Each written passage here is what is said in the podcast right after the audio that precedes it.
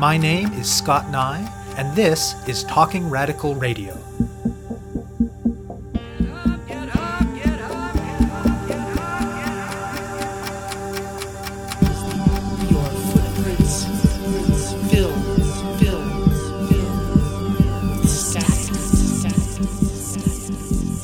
Hello, and welcome to Talking Radical Radio, where we bring you grassroots voices from across Canada.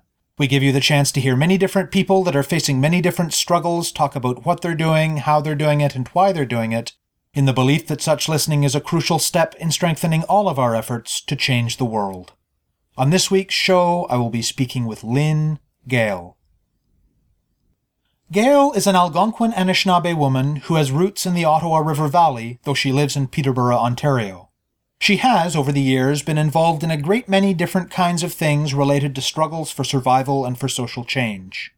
One way of thinking about what brings together all of those elements is that they flow from the act of centering Indigenous ways of knowing and acting accordingly. Indigenous ways of knowing, among much else, emphasize that we know the world in embodied, situated ways. That is, both what we know and how we know it depend on who we are, on our circumstances, and on our experiences. So, among the many horrible and complex ways that 500 years of colonization and genocide have impacted the lives of Indigenous peoples, and the many ingenious and resilient ways in which Indigenous peoples have responded, there are two issues in particular that she has focused on, based on centering her own experiences.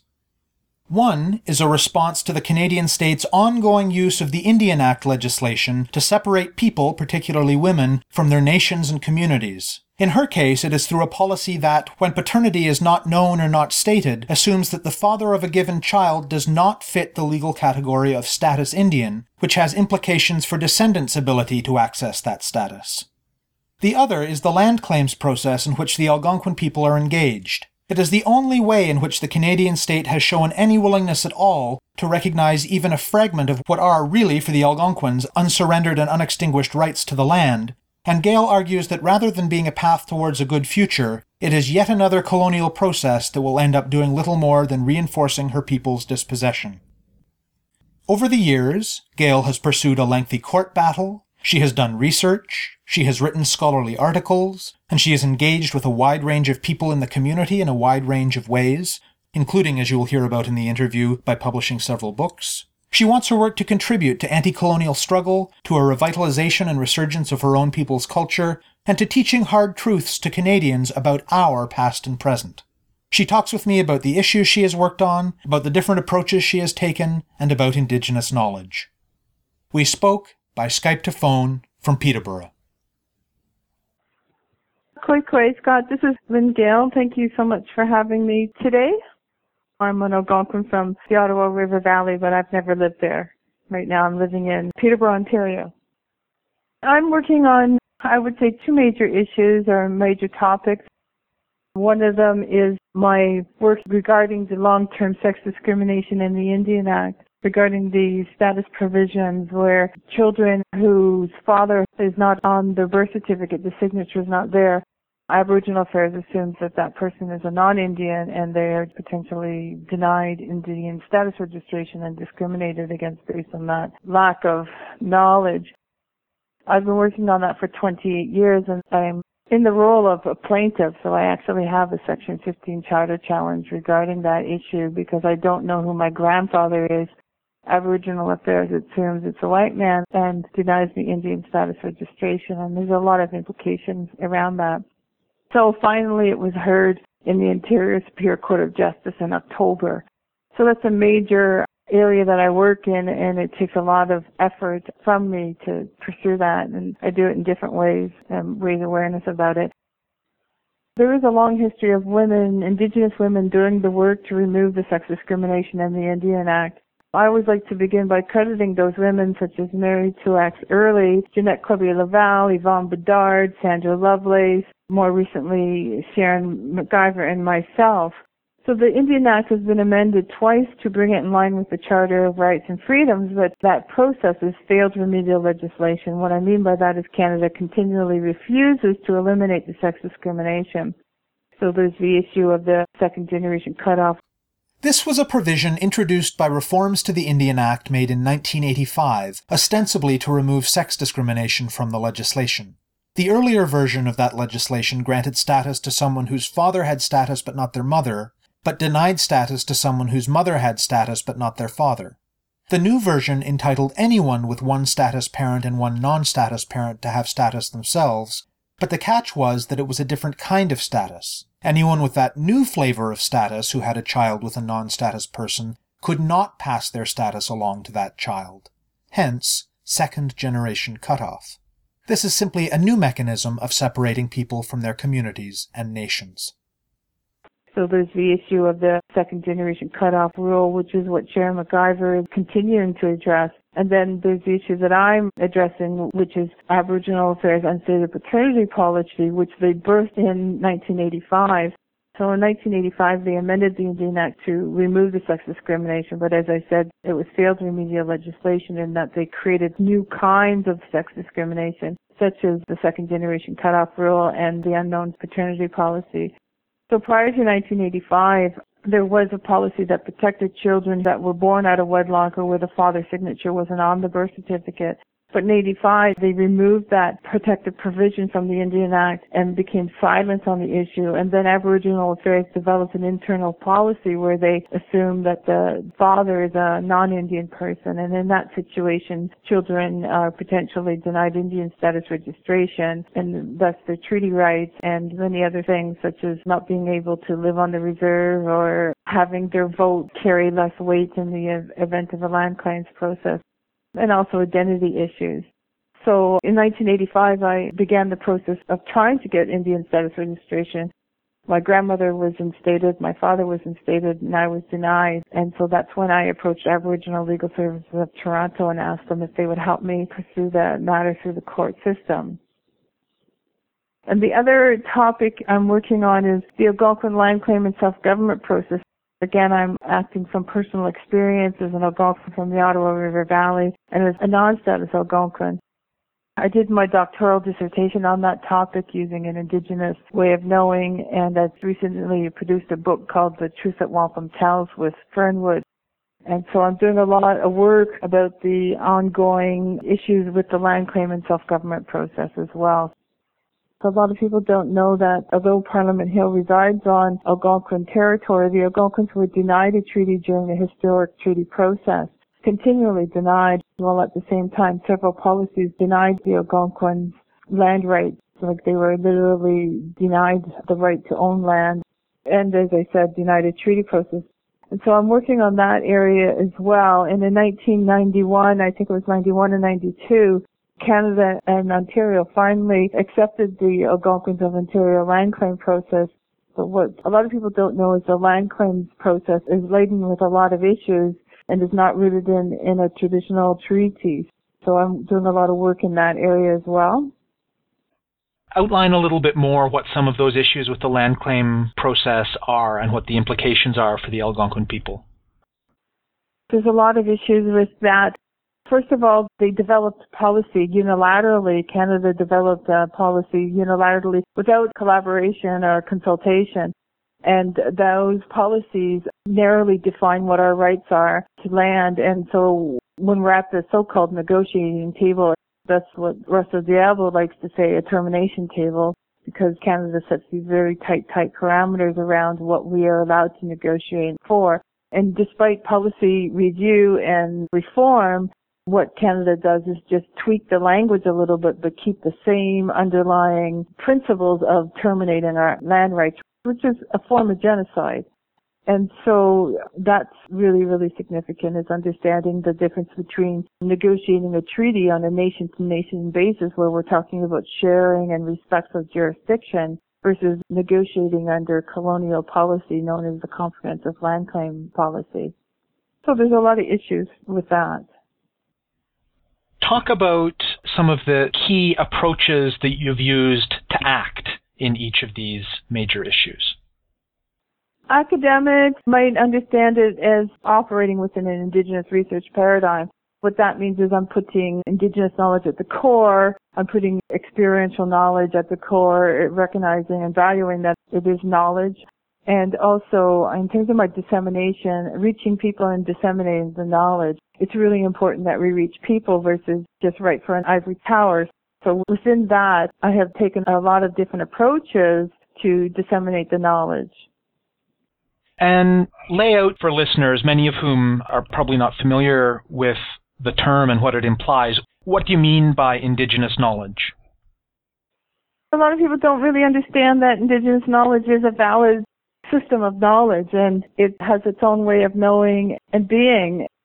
I always like to compare it to Western science, laboratory science, because sometimes comparing is really a useful tool. It has limitations, but it's a useful tool to compare. And so indigenous knowledge, first of all, values that knowledge predates humans, that the trees were here, the water was here, the birds were here, they were all here doing the work that they do. And so knowledge predates humans. But then at the same time, humans do create knowledge and in an indigenous worldview, indigenous knowledge philosophy values that we try to be as close to natural law as we can versus moving away and outside of it. A common thing that we say is that when you produce a construct or you produce theory or you produce knowledge, you really need to walk it back to creation and make sure that it's a moral structure in that sense. But also indigenous knowledge values that knowledge is personal and subjective, that there's many truths, that type of thing.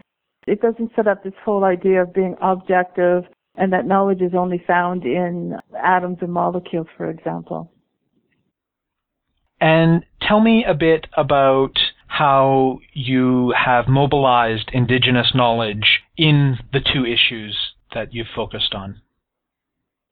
That was really hard because the first thing I had to do, I had to be very brave, like the hummingbird teaches us. Hummingbirds will defend their territory even against the bears. So I had to be very brave in putting myself at the center and embracing and sharing my subjectivity and my experiences. A lot of people might think that that's being very egocentric, but in actual fact, it, it isn't. It's more a statement about where is knowledge and where is truth. So that was one of the first things I really had to work with and be brave with sharing where I am and what I know and putting myself at the center. And then another thing I do is I try and write for community people. It's a critique of the academy that we write for the ivory tower or we write for academics or intellectuals and what's the value of that for community people. So after I wrote my book, The Truth That Wampum Tells with Fernwood, it's a five chapters and lengthy chapters. I also wrote, I'm going to call it a sister book called Makadengwe, Sharing Canada's Colonial Process Through Blackface Methodology. And just a, a, quick interruption, as listeners may be unsure how the term blackface methodology is being used here. In part, it draws on Anishinaabe traditions of teaching and learning, in which the speaker's face is an important element for them communicating their message. And it also draws on an Anishinaabe practice in times of bereavement, which, and I'm quoting Gehl's writing here, involved painting one's face with black ash or paint to signify one's state of being, end quote. You can learn more about the significance of these ideas in terms of her methodology at lynngehl.com. That book is really geared towards new learners of colonization, community people, persons with disabilities. And how I did that is I used a greater white space, shorter chapters, some visuals, things like that to reach a broader population or a broader audience. So that was one of the things I did. Another thing, I'm blogging. And I think I have about 75 or 76 blogs out there. And then use of social media such as Facebook to disseminate them. I started a petition. That's a great way to reach people about the Sex Discrimination and the Indian Act, and I'm able to message them pretty quickly. What else? Oh, videos. I've created some videos. A lot of people can't read or a lot of people like to have visuals, so I've created five videos to help in that way. And then, of course, to house all this, I learned how to build a website. So I have my own website, www.lynngehl.com. And when you are approaching the two core issues that you've been working on, how do they look different? How how are they understood differently when you approach them in a way that centers indigenous knowledge versus dominant Western frameworks of understanding the world? How do they look different? Well, my Section 15 Charter Challenge places me as a plaintiff right in the core, so that's different than a researcher who's looking at it from the outside. So I'm right on the inside. And actually, I would say the same thing with the Algonquin land claim and self-government process. I'm right at the center of it and make no excuses for my subjectivity and my experiences. Rather, I embrace them. A lot of people might think that there's a lot of limitations to that, but there's also a lot of value and gifts to that. How else? Well, again, it's just my methodology. I'm not taking an anthropological or sociological approach. I'm using holistic way of knowing, both heart knowledge and mind knowledge. The heart is a repository of knowledge just as the mind is. I think those are the major ways in which it differs from other ways of knowing. It seems that in the work that you've done, there are a couple of key instances where you've chosen to engage with dominant structures. In the court challenge, it's taking this knowledge and this fight into the courts, and also in terms of doing graduate work at a mainstream university. What are kind of the, the, the strengths and advantages, but also the risks and weaknesses of engaging directly with those kinds of institutions? What I'd like to say to people is that there are paradoxes, contradictions, and hypocrisy. First of all, to talk about my Section 15 Charter Challenge. So I started that, you know, when I was in my 20s. And 28 years later, I'm 52 years old. I'm not so sure I would do that today.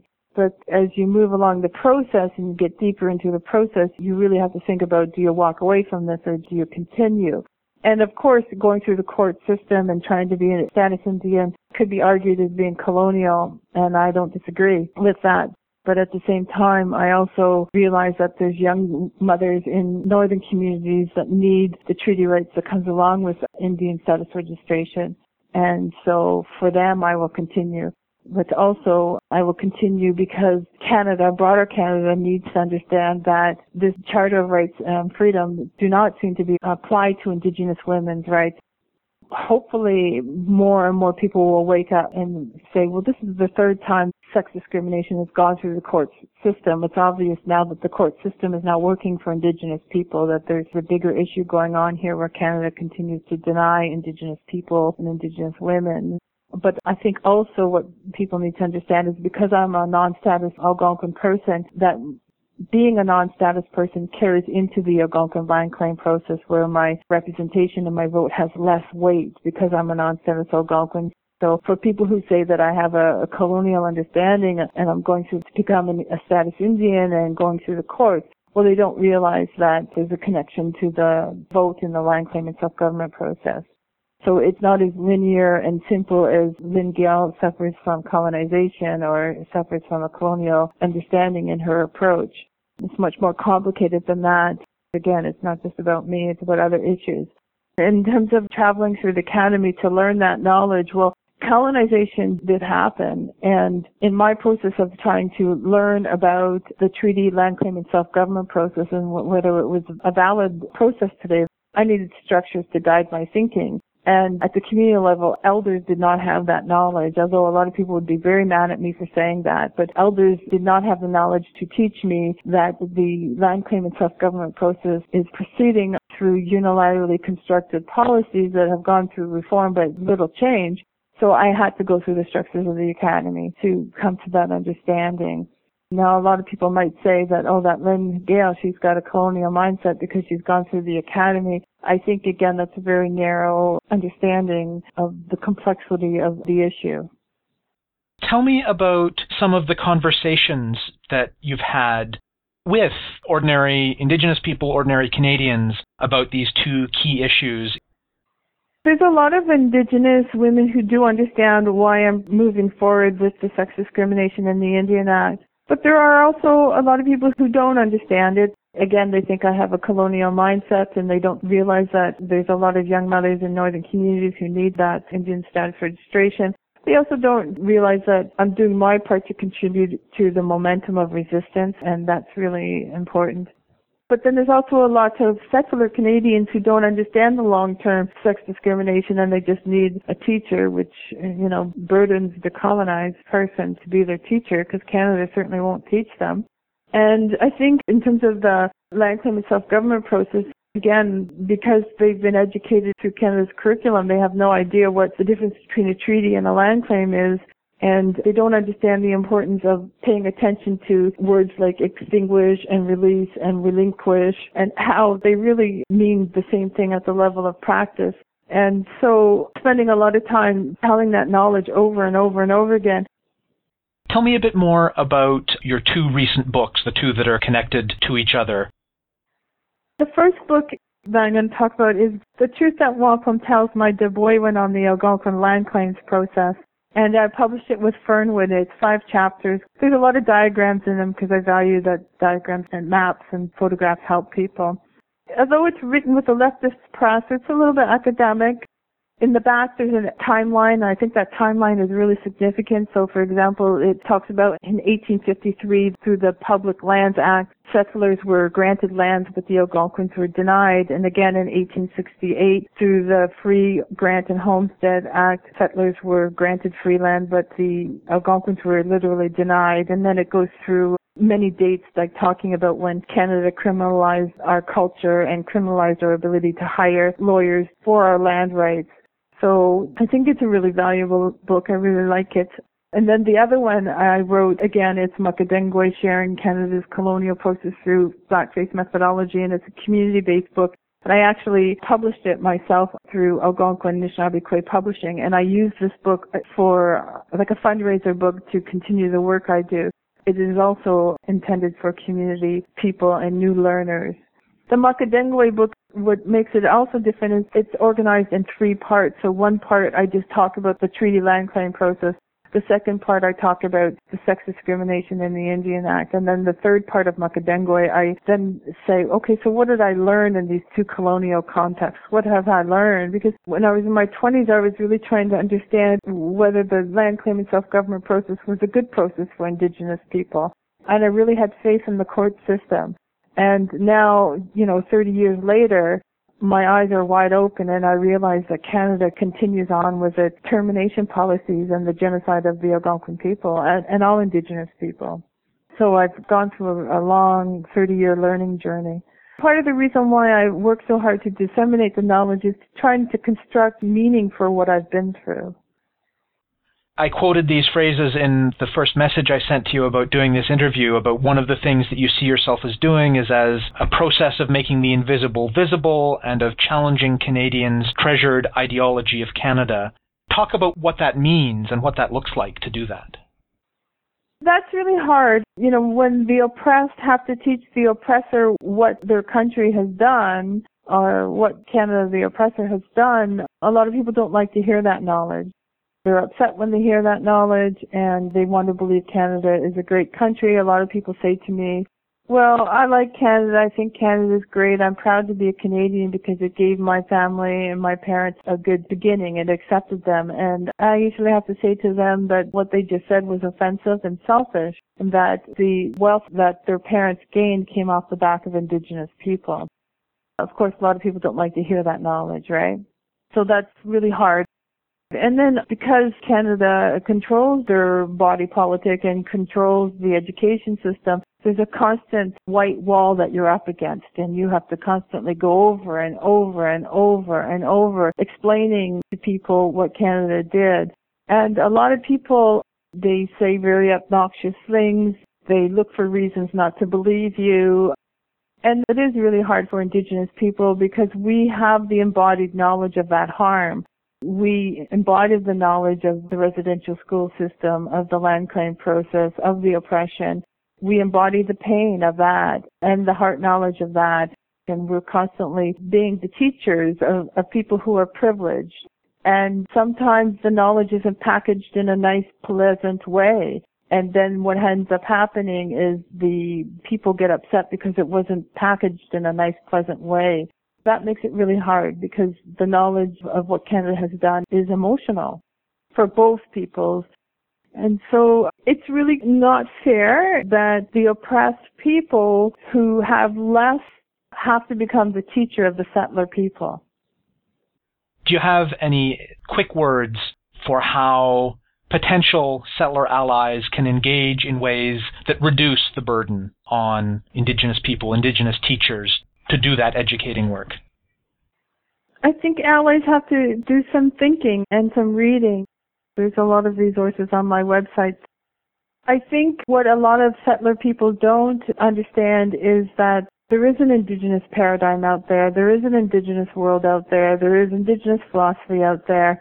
And that when they hear something that they don't understand, they might want to have in their mind that that's a paradigm that I'm not quite familiar with and I'm going to be careful with my assumptions. All too often, people have this commodified notion of knowledge and they don't realize that they have a personal responsibility to learn what Canada has done, but also to learn to value that the Indigenous paradigm does exist and it has its own internal logic. Oftentimes I find that settler people are in their paradigm and they're using their assumptions to judge my work or to judge other people's work. And I think they need to be careful with their assumptions. And what are the key things coming up for you and coming up for the change work that you do in the next year? Things that you're most excited about in that work? I don't think I really have a privilege to be excited about what I do. It really is hard work what I do. I I mean, I'm going to be happy when the judge renders his decision, although I am prepared that there will probably be an appeal whether we win or lose. And I'm not really particularly happy about that. I would like to put this whole Indian status thing behind me. I find it to be a burden. I feel like I have weights tied around my ankles.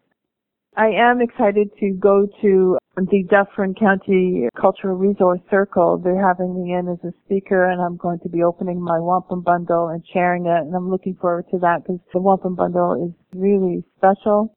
And again, with Indigenous People Solidarity Movement, I look forward to opening my bundle and sharing it with them as well. You have been listening to my interview with Lynn Gehl.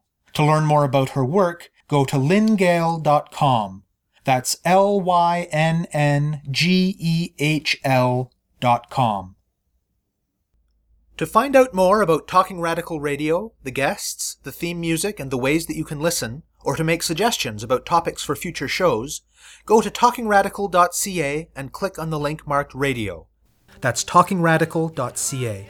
I'm your host, Scott Neigh, a writer and media producer based in Sudbury, Ontario, and the author of two books of Canadian history told through the stories of activists, Gender and Sexuality, and Resisting the State, both from Fernwood Publishing. Thank you very much for listening, and I hope you tune in again next week.